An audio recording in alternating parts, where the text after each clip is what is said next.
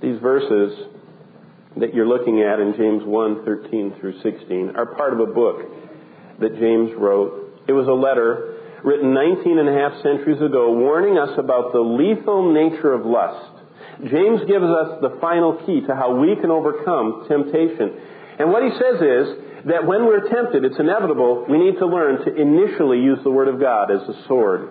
As we're struggling through the temptation using the Word of God, we're to look around because God is faithful. He'll be there and He'll give us a way of escape.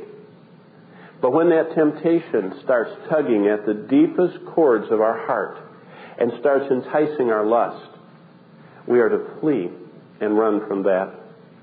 As the New Testament scholar Leon Morris wrote many years ago, the man or woman who carries on an act of impurity and lust is not simply breaking a human code. They're not merely sinning against the God who at some time in the past gave them the gift of His Holy Spirit. Rather, they are sinning against the God who is present at that very moment. They are sinning against the one who continually has given them His Spirit.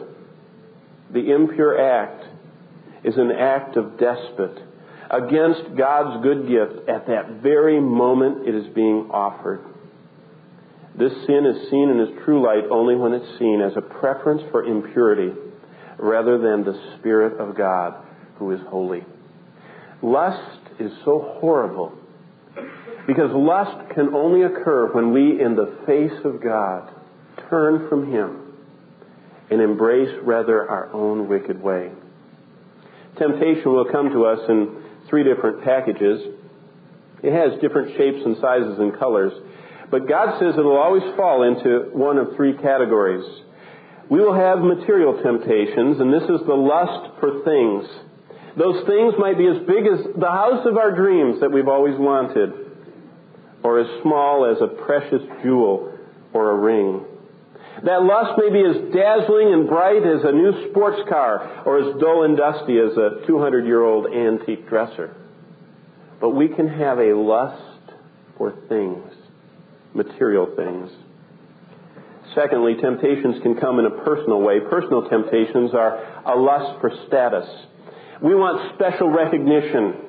It's the status of fame. It's the status of fortune. It's the status of power or having authority. It's having a title that makes people's heads turn like the top executive or president or executive director or even doctor.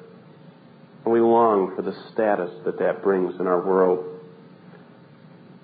But then there's the sensual temptations this is the lust for another person. It's the desire to have and to enjoy the body of an individual, even though such pleasure is illegal and immoral to the God of heaven.